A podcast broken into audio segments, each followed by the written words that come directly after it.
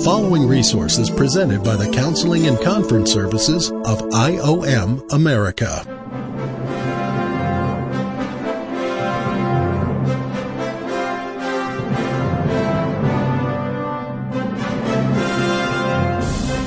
Hi, my name is Steve Phinney, and I am your ministry host.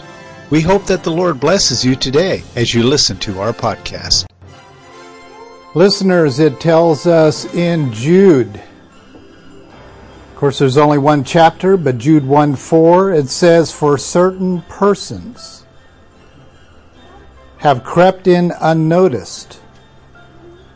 Those who were long beforehand, long beforehand marked out for this condemnation.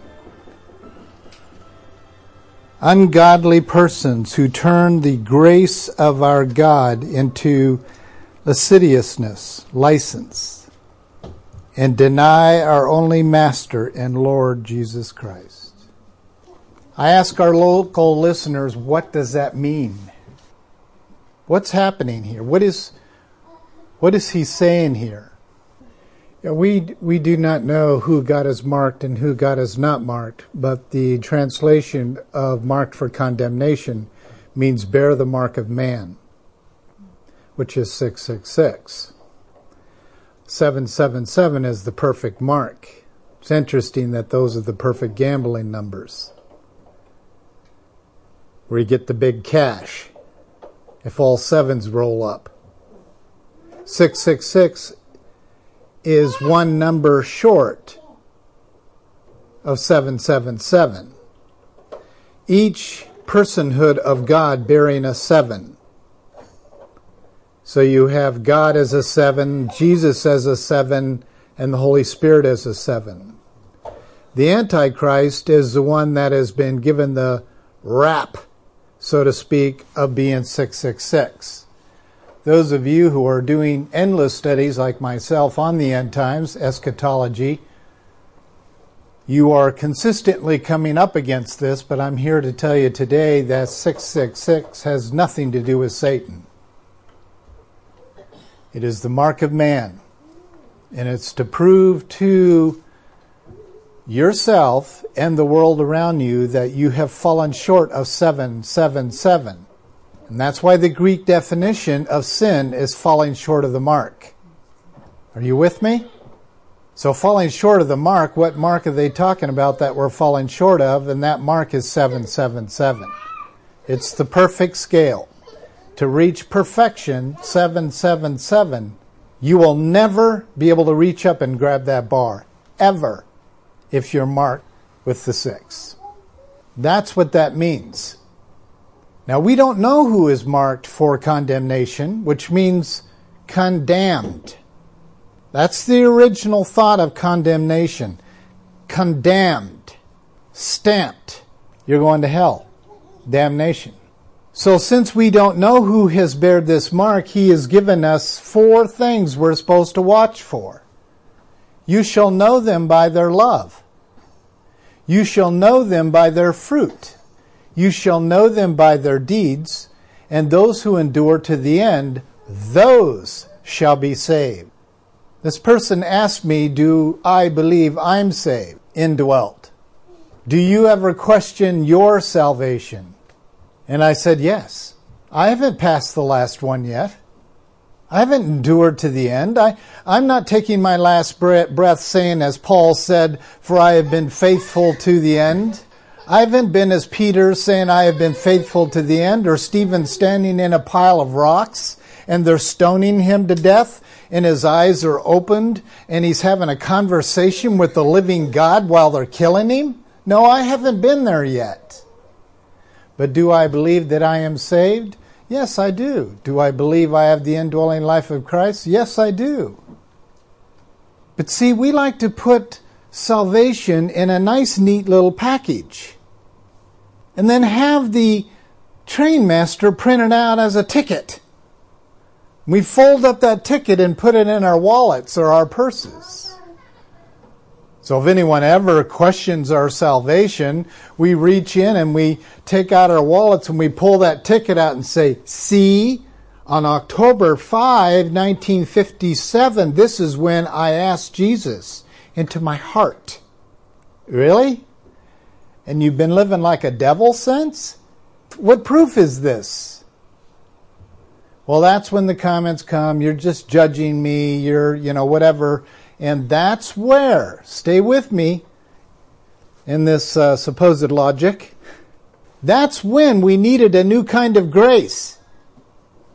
So when you stand firm on the proofs of salvation in the scriptures and you are addressing someone and being pretty tough with them in regard to, you need to give me your love. Show it to me. You need to give me your fruit. Show it to me. You need to give me your deeds. Show it to me. And you need to show me your endurance. Because what you shared with me so far doesn't check any of those boxes. So I can only assume one thing. But I cannot judge whether you are or are not indwelt. Here's where you're going to find you yourself personally are going to find whether you truly are indwelt or not. The inward fruit of your mind, whether you're hearing God. That's where it starts. It doesn't start with handing out apples to people on the street from the fruit of the Holy Spirit. It starts inwardly. The fruit that's in your mind. You're hearing God and you're processing your own salvation and you know you're hearing God. You may not be one of these mature believers that are out there starting ministries. You don't get that the next day after you're saved. The fruit starts in here. So what do we have to watch for? Anxiety and restlessness in your mind when you hear worship songs, when you hear preaching, when you hear teaching, when you hear the, the Word of God being read, or the, simply as one young man put it in front of me, I get anxious if the Bible is on the table. You see, those are the things you watch for. That is not indweltism.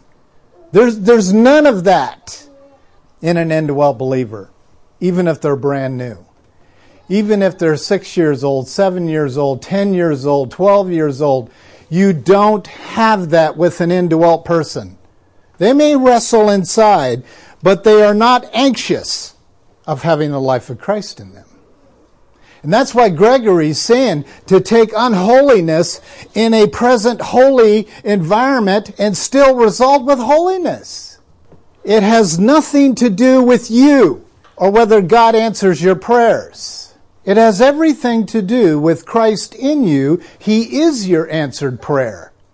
And if you don't understand that, give me a call at 602 292 2982 and we'll talk about it.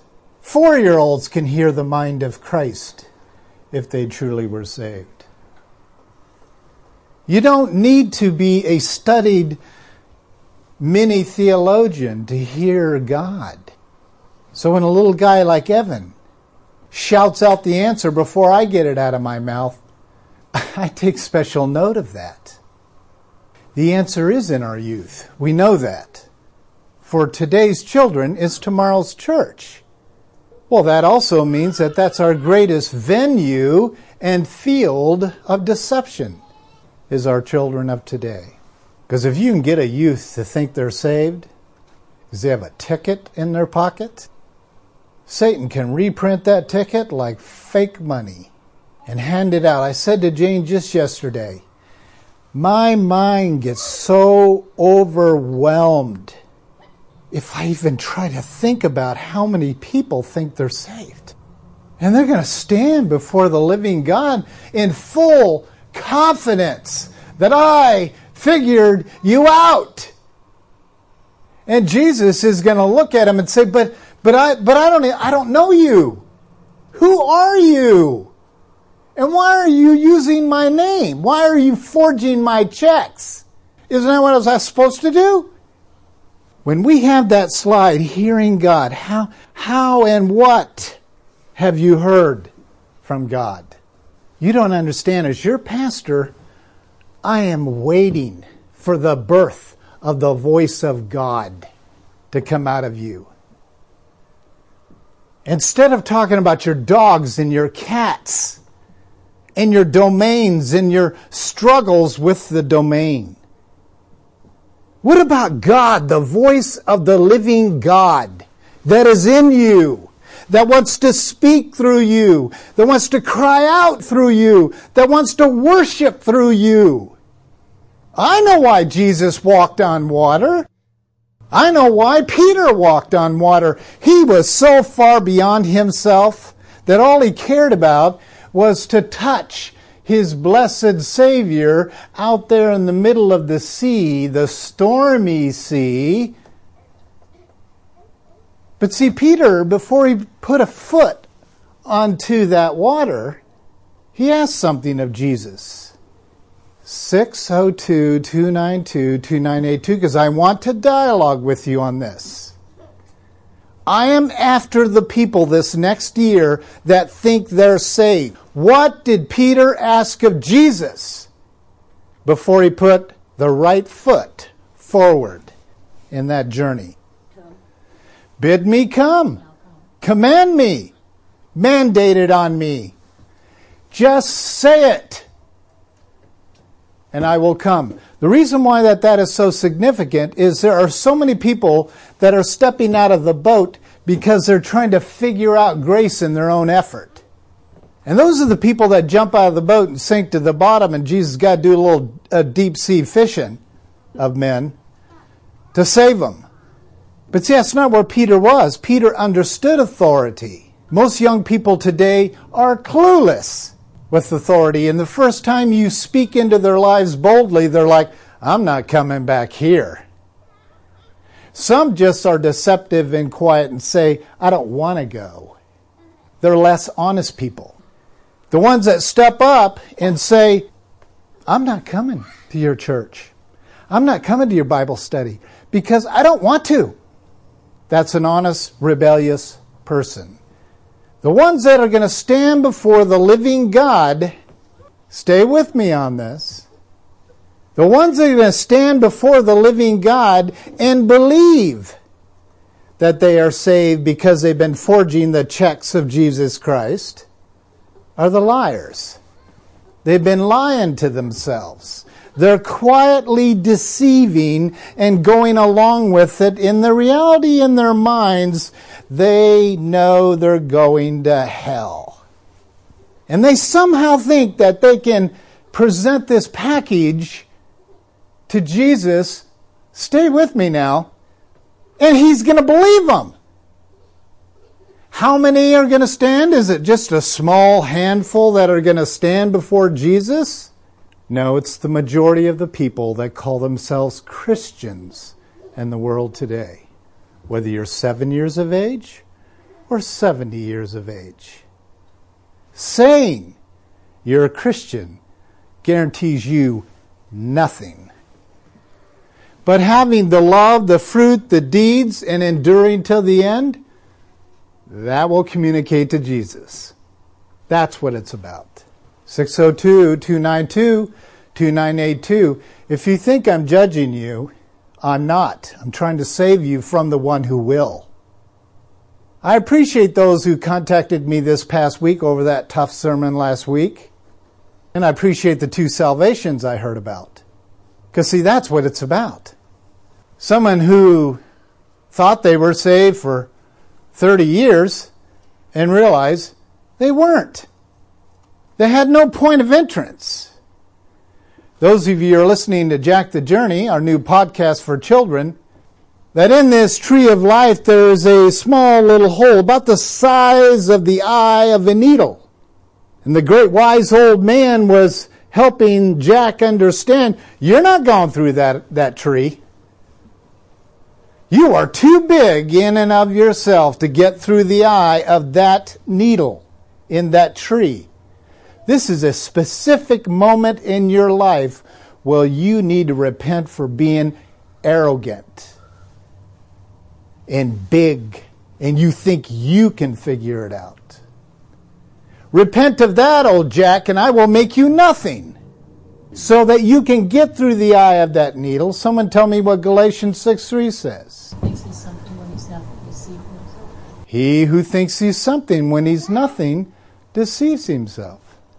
And so, upon that repentance, upon that moment of confessing out the reality, the honesty of the condition you were in, honey, I shrunk the kids, and you'll go through the eye of that needle without any effort. And when you open up on the other side of the tree of life, you'll be larger than life. But to get through the eye, you have to become nothing. Arrogance, out of the seven things that God hates, is mentioned four times. Arrogance is someone who thinks he's something when he's nothing. People trying to figure out grace and self effort are producing idolatry. John chapter 1, verses 10 through 17. Who would like to come and read that passage for us today? He was in the world, and the world was made through him, and the world did not know him. He came to his own, and those who were his own did not receive him. But as many as received him, to them he gave the right to become children of God, even to those who believe in his name, who were born not of blood, nor of the will of the flesh, nor of the will of man, but of God. And the Word became flesh, and dwelt among us, and we beheld his glory, glory as of the only begotten from the Father, full of grace and truth. John bore witness of him, and cried out, saying, This was he of whom I said, He who comes after me has a higher rank than I, for he existed before me. For of the fullness we have all received, and grace upon grace. For the law was given through Moses, grace and truth were realized through Jesus Christ. No man has seen God at any time. The only begotten God, who is in the bosom of the Father, he has explained him. The Lord is going to richly bless His word. He said that the word never returns void. So that's what we hope and pray upon this day. You may be seated. Our word for today, of course, is grace. We're going to continue in this thought, keeping in mind that grace equals God's redemption at Christ's expense. To be redeemed is not to be awakened to be redeemed is that you take something of value and you go redeem it. So when you take something of value to redeem it, what are we talking about in earthly terms? Yesterday I was standing in line at the grocery store and a lady in front of me happened to get a, a $5 cash coupon on her little receipt thing that was good immediately. And so she had already checked out. She couldn't use it, so she ripped it off, gave it to me, and she said, This is redeemable right now. I gave the redeemable coupon and got the redemption of $5. That's what redemption is. You see, you have to take something and turn it in to get the redeemable value. Redemption is through a life. It's an exchange. You're giving something and you are receiving something of value that you did not pay for. You see? But there are others who have used this word as payment. Let's take a look at our passage again. It says in John 1, verses 10 through 17, it says, He was in the world. And that's the world we're living in. But see, the difference is, is that the world was actually made through him. So our creation video this morning was to reveal that to you. Now, those of you who are thinking these are fun little cute videos that I'm throwing together, I'm telling you, sometimes even in our countdown videos, I am placing covert messages by the galore. Every song is handpicked through prayer. Every video illustration is handpicked through prayer. An enormous amount of labor and hours go into it to communicate our passage for today, for example. You see, the whole world and the universe was made by God. And to think about how God gave a name to every star in every solar system is beyond this brain can figure out. So he reduces it to a simple statement The world you live in, that I am now in, was made through Him, Christ Jesus. Why is that significant? Well, I'll tell you why it's significant. First, it says ownership. And two, if you think that Christ did not have control of this entire world through all of the horrible, horrific things that the devil has done since the garden, if you're thinking that was beyond Christ's control, then you are being deceived. There's nothing on God's timeline that was not pre put in place before the first man could have his first thought. And Jesus is making that clear. Now you see me. The word has come to dwell among you so that you may see the glory of God. Secondly, you need to understand that I made this world. Well, how could you make this world, Jesus, if you were just born a child in a manger in Bethlehem not too long ago? You see the questions that it raises? People try to start figuring out the simple, simple statements that Jesus made, and therefore they have to come up with their own theological definitions. But as many as received him, and what Aaron did this week is actually received him. It's like drinking from a cup. If you swish it around in your mouth and spit it back out, as many people do with the idea of being a Christian, there's no ingestion. They just like the taste and they're anorexic in the way that they live, which means they're not going to swallow it, or they're bulimic. They'll throw it up right away. In other words, they'll say all these wonderful things on Sunday, and on, and on Monday, you hear about a complete different person. That is not the description of an indwelt believer. It's a confession of something else. So those who truly have received them, to them he gave the right to become children of God. You're in a brand new family. Even those who believed in his name, who were born not of the blood of man, but through what Jess was saying earlier about the first five chapters of Romans, was about the blood of Jesus. You see, if you do not understand the blood of Jesus, you cannot have this born again experience. So when a three or four year old says that they got saved, they don't understand the blood. They don't understand the cross. And in Romans 8, they don't understand what it means to live out righteousness. Can a three or four year old get saved? Oh, yes. Is it common? No, it's not. Those of you fearful parents who get their kids saved, whether it's through a bedtime prayer whether it's through some scary moment in their life or whatever, and you're the one that is fearful that they will die and go to hell. The reason why they came up with infant baptism is because of the fear of the parents.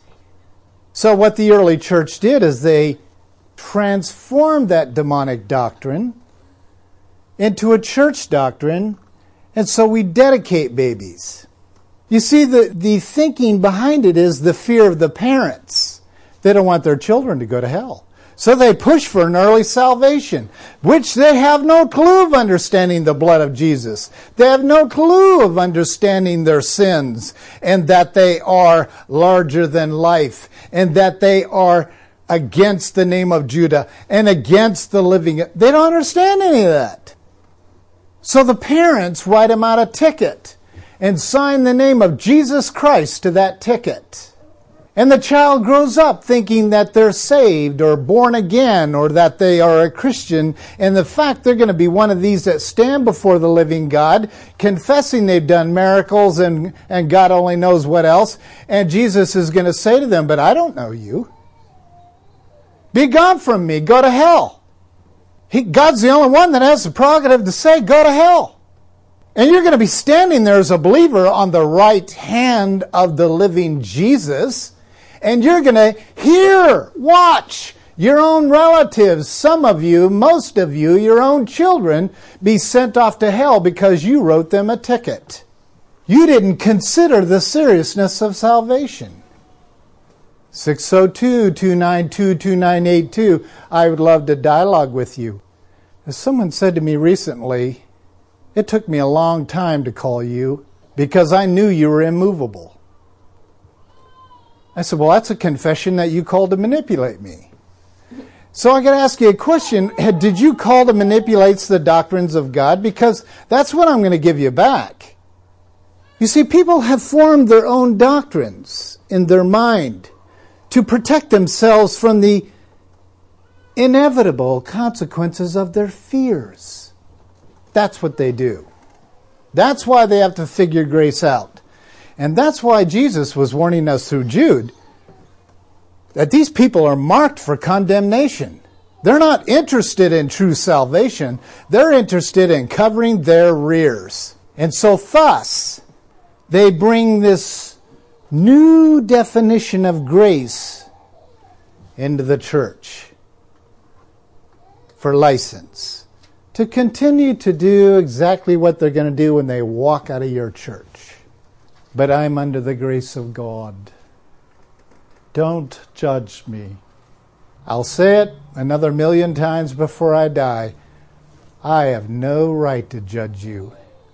I just want to save you from the judgment day. But see, I understand what Jess said earlier. Unless the Spirit of God reveals it to them, they're not going to get it. They just won't. They have to continue to try to figure it out on their own. So when we read about the full grace and truth that the Father imparted, Jesus said, I am the I am the way, I am the, and I am the. You see, he's saying, I am grace.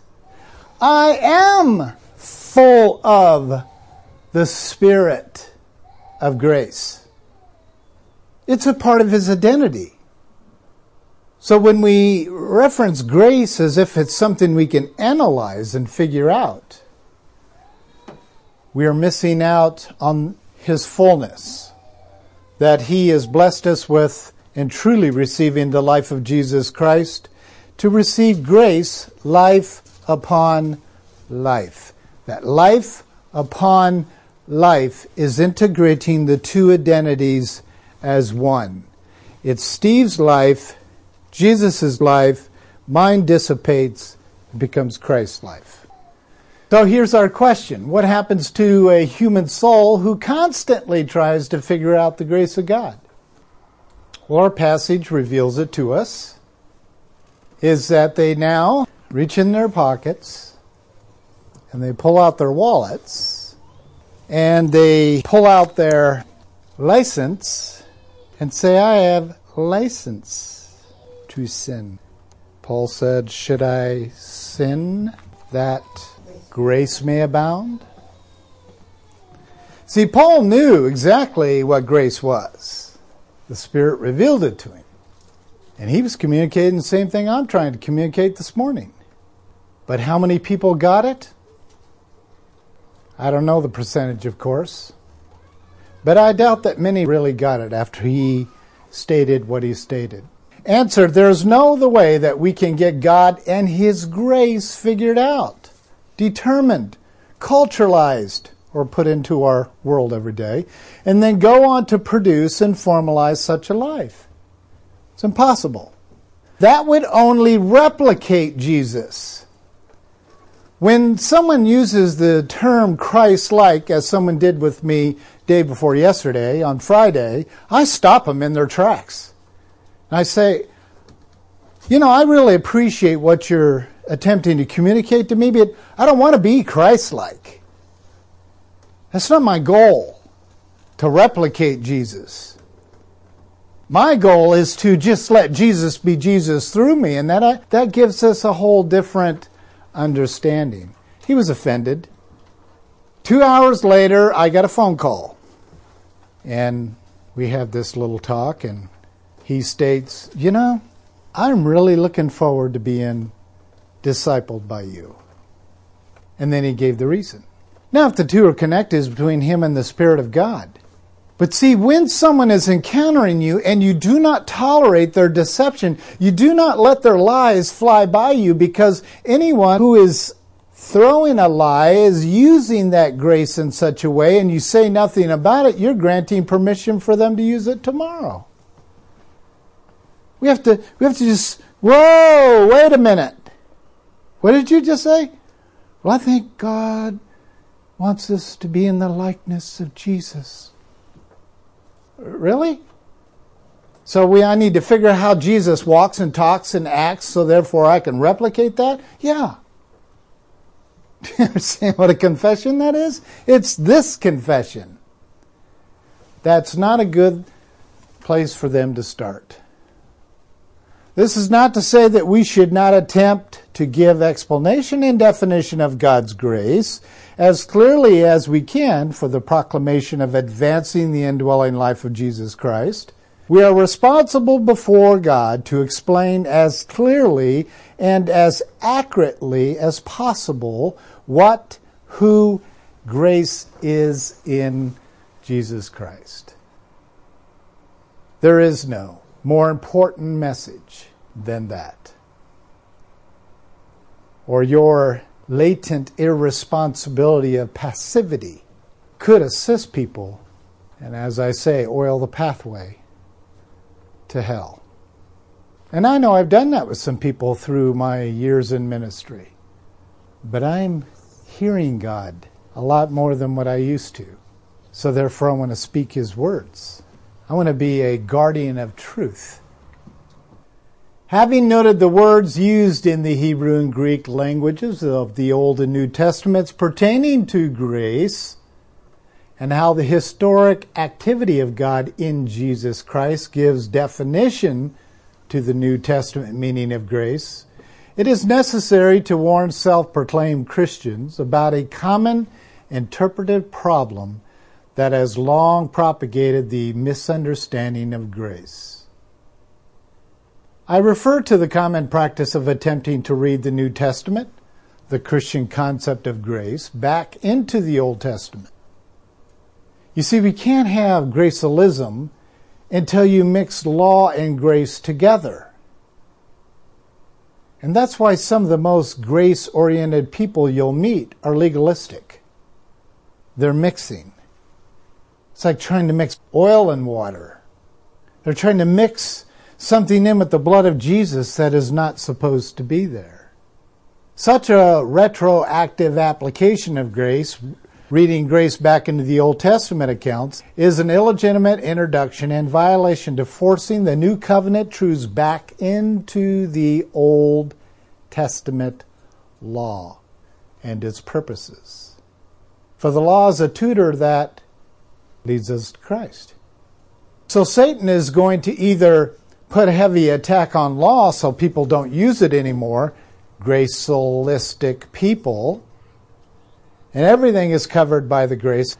He has to get rid of the law because if he can get rid of the law, and have people walking around, as some of you do, just carrying a New Testament Bible. I'll say that again.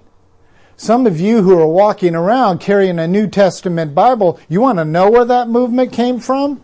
You're looking at it on the screen. If you just study the New Testament, you must examine if you are a part of this deception. The Old Testament is a story after story that leads up to the reason why the law was necessary to lead us to the cross. Then, after the cross, it doesn't disappear, it now has its balance. And that's why I carry around a Bible that has the Old and New Testament, the law and grace. The law is God. Stay with me.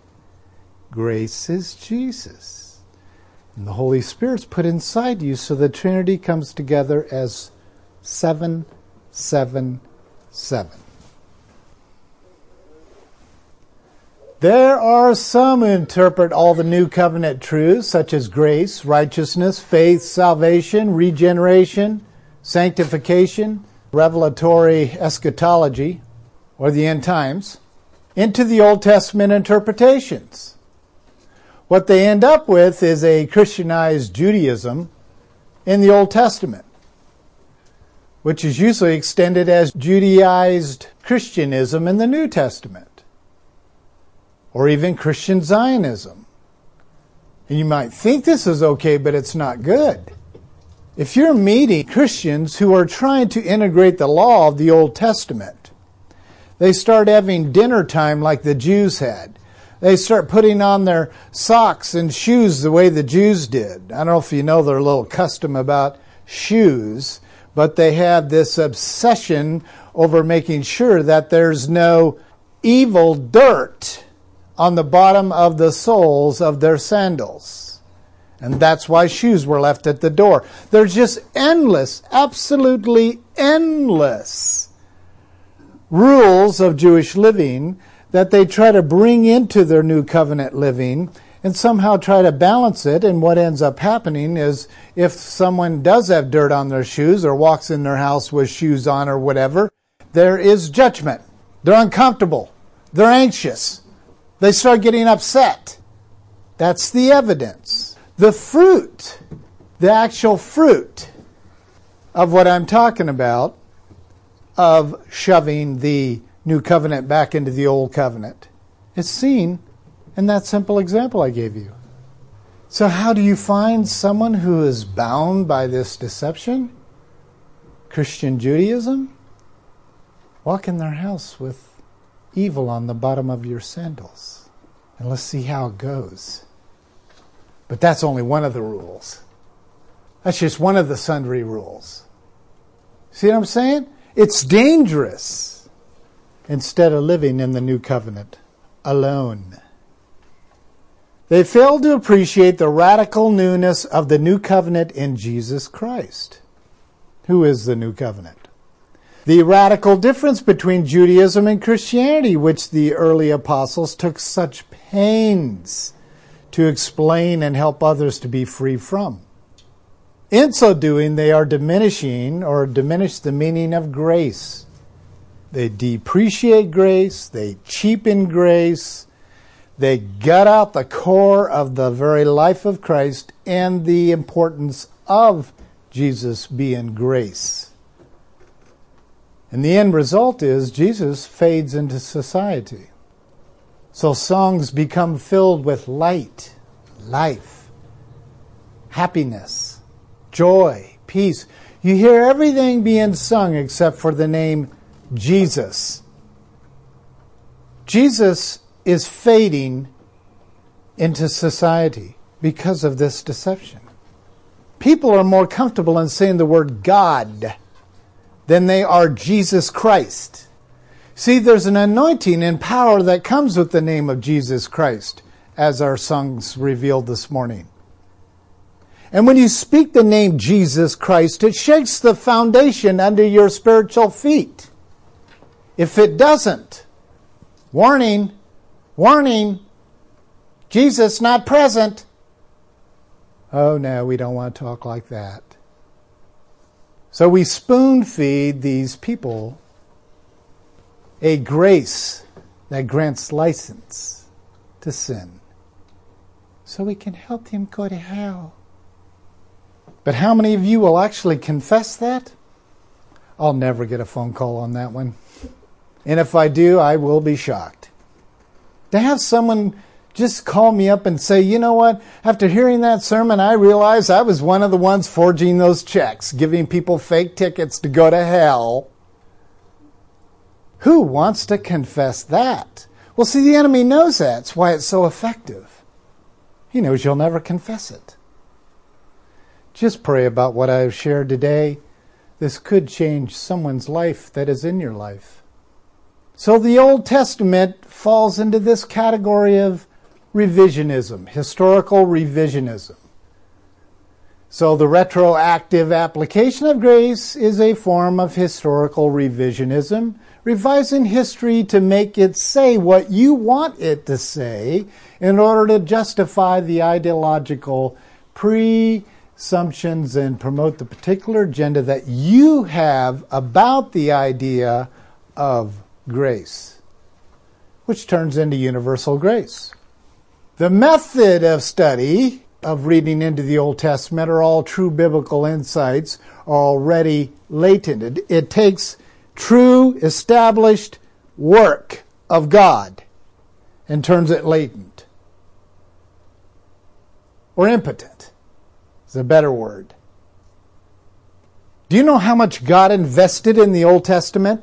To make you feel guilty? To make you feel condemned? To make you acknowledge you're a hater of God? Do you understand how much He's invested in the law to condemn you? To make you feel that one mark short, that one numeric mark short, six, six, six. He invested his entire being in the Old Testament. He made himself so large that every time you encountered God, you felt so small. And every time you came to the doorway of the temple, you just felt so small and guilty. And you were. Why? To introduce you to the cross. To get generations excited about this Messiah coming, who's going to forgive us of our sins, who's going to cleanse us with his blood, who is going to have his flesh ripped in half so that we can enjoy the presence of the living God. And what do we do? We come up with a license based grace to diminish the impact of the Old Testament, to turn it into an impotent doctrine of God. Congratulations, Emergent Church.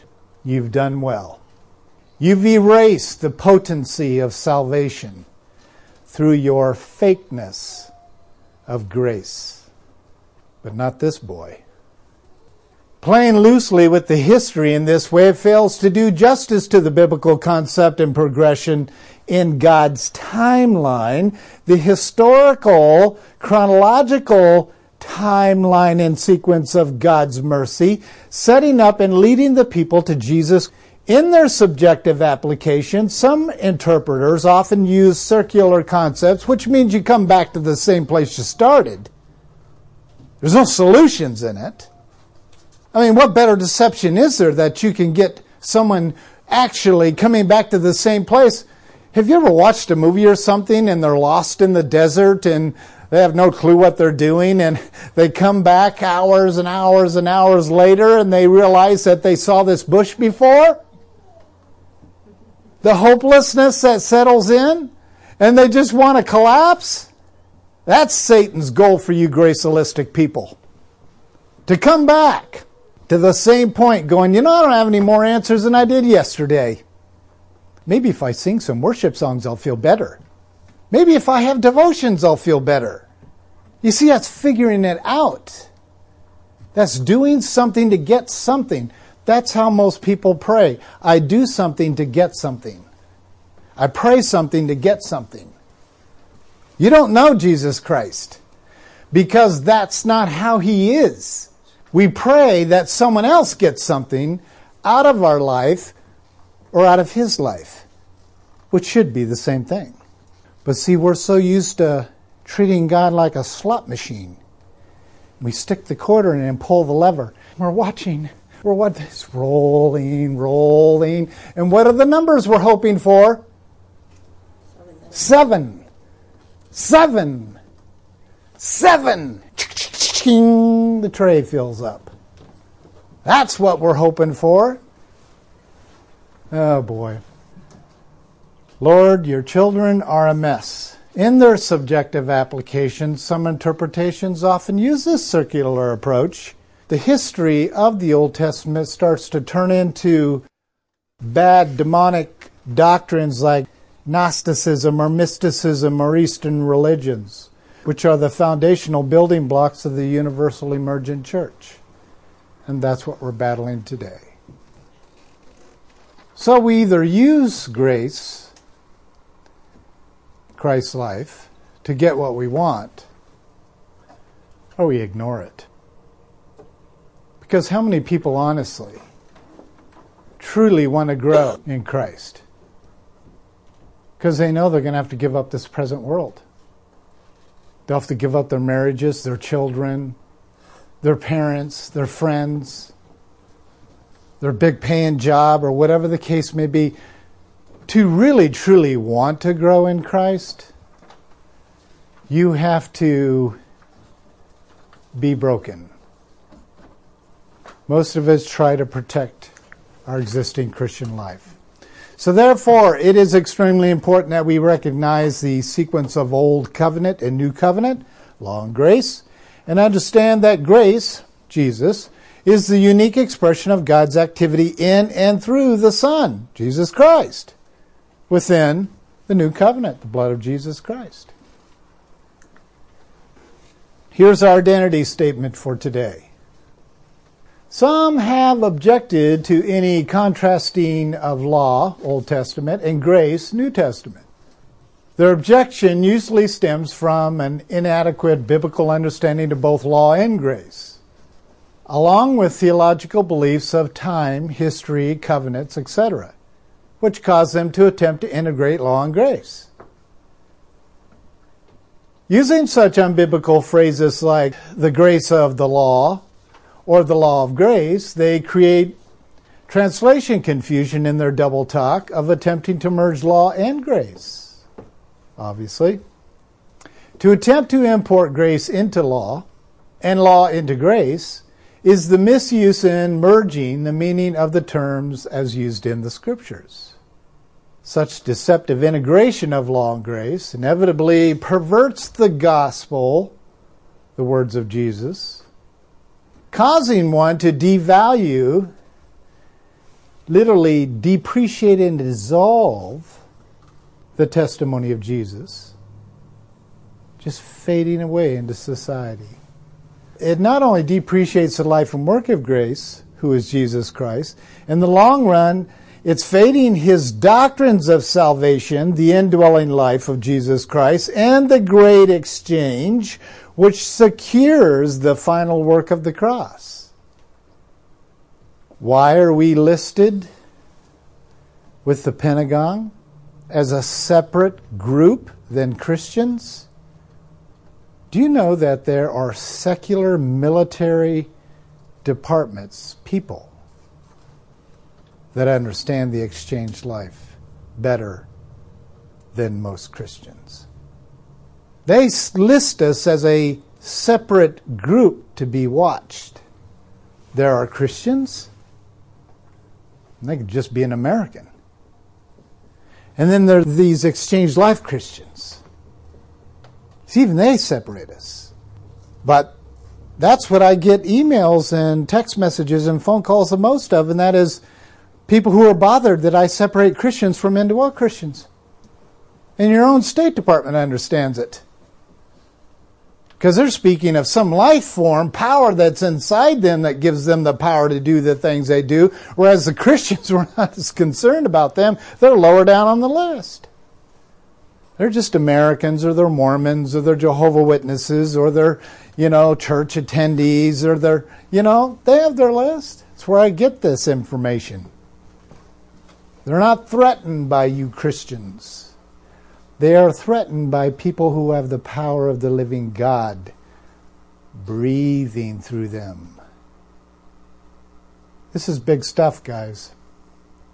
Although God's law and God's grace must never remain historically, must ever remain historically connected, they must not be theologically integrated. There's some of you listening today, whether you're in India or in a pocket of Africa, but somewhere you're sitting there listening to this podcast and you know that you know that you are a fake Christian. You are lying to yourself, you're lying to other people. Some of you have been preaching and teaching most of your life, and you are as fake as a plastic rose. And you're under conviction today. If you are listening and you have not downloaded the PDF, go do it. Read over the prayer at the end of these, these slides. And those of you who do not have access to downloading these PDFs and you receive this podcast by someone through an email, I'm going to pray this prayer. And you may be led by God to pray it with me. What I would encourage you to do is just to listen to the words first. Then rewind and pray it yourself. And then I want you to contact me at 602 292 2982 and let me know if you prayed that prayer because I have some encouraging information, a workbook I can give you on our identity in Christ to help you grow. The prayer says this I confess that I am a sinner. I confess that I am separated from you. I confess that I am an enemy of Jesus. I confess that I am selfish I confess that I am trying to be my own God. I confess every sin that is before me, within me, and me being the result of the original sin. I believe that I was born as a human into sin. I believe that I grew up in sin. I believe that I need to be transferred, translated, and moved out of this sinful condition. Therefore, I choose this day for Jesus Christ to enter my soul, to enter my body, to possess me through the Holy Spirit, to fill me up with the very life of Jesus Christ. I pray that I would be done, that this would be done right now as we are praying. I thank you for coming into my life and filling my life and becoming my life. I thank you for the power of the cross that my sin has been dealt with. I am no longer under the power of sin, but I am under the power of the law of the Spirit of the life of Jesus Christ. Thank you, Jesus Christ, for saving me. And it is in your name that I pray. Amen. Those of you who have prayed this prayer, I look forward to hearing from you. Those of you who are confused, I'll be looking forward to hearing from you. And those of you who are angry because you've been challenged with this fake ticket in your pocket that you forged, or the forged tickets you gave your children, I'll be looking forward to hearing from you. But I hate to say this, at least my experience over 30 years of ministry that is a group I won't be hearing from. Father, we want to thank you for what you've given to us today. The truth truly does set us free, and we shall be free indeed. Well, you know, Lord, I've come to realize every single time we say truth, we are saying Jesus, for Jesus has set us free, and we will be free indeed. Thank you, Jesus, for being life, which is breath of God. Thank you, Jesus, for being the method, the pathway, that, that tiny little hole in the, in the, in the tree, the living life tree that you provided for us to pass through. And being the truth, there's nothing sweeter then realizing and embracing that we are housing the life of you, Jesus. I pray as this message goes afar that it will bring them close to you, that it bring us to a deeper, richer understanding and walk with you for those of us who have the indwelling life of Jesus. There's someone listening right now that's wondering if they have a fake ticket. Father, passing by the eye of the needle is only a moment. And for some, it's too late. The thousands that'll die even as I'm praying this prayer is just too much for my mind to comprehend. And to know that the lion's share of those thousands of people that are dying will never see you except for on Judgment Day. It grieves me.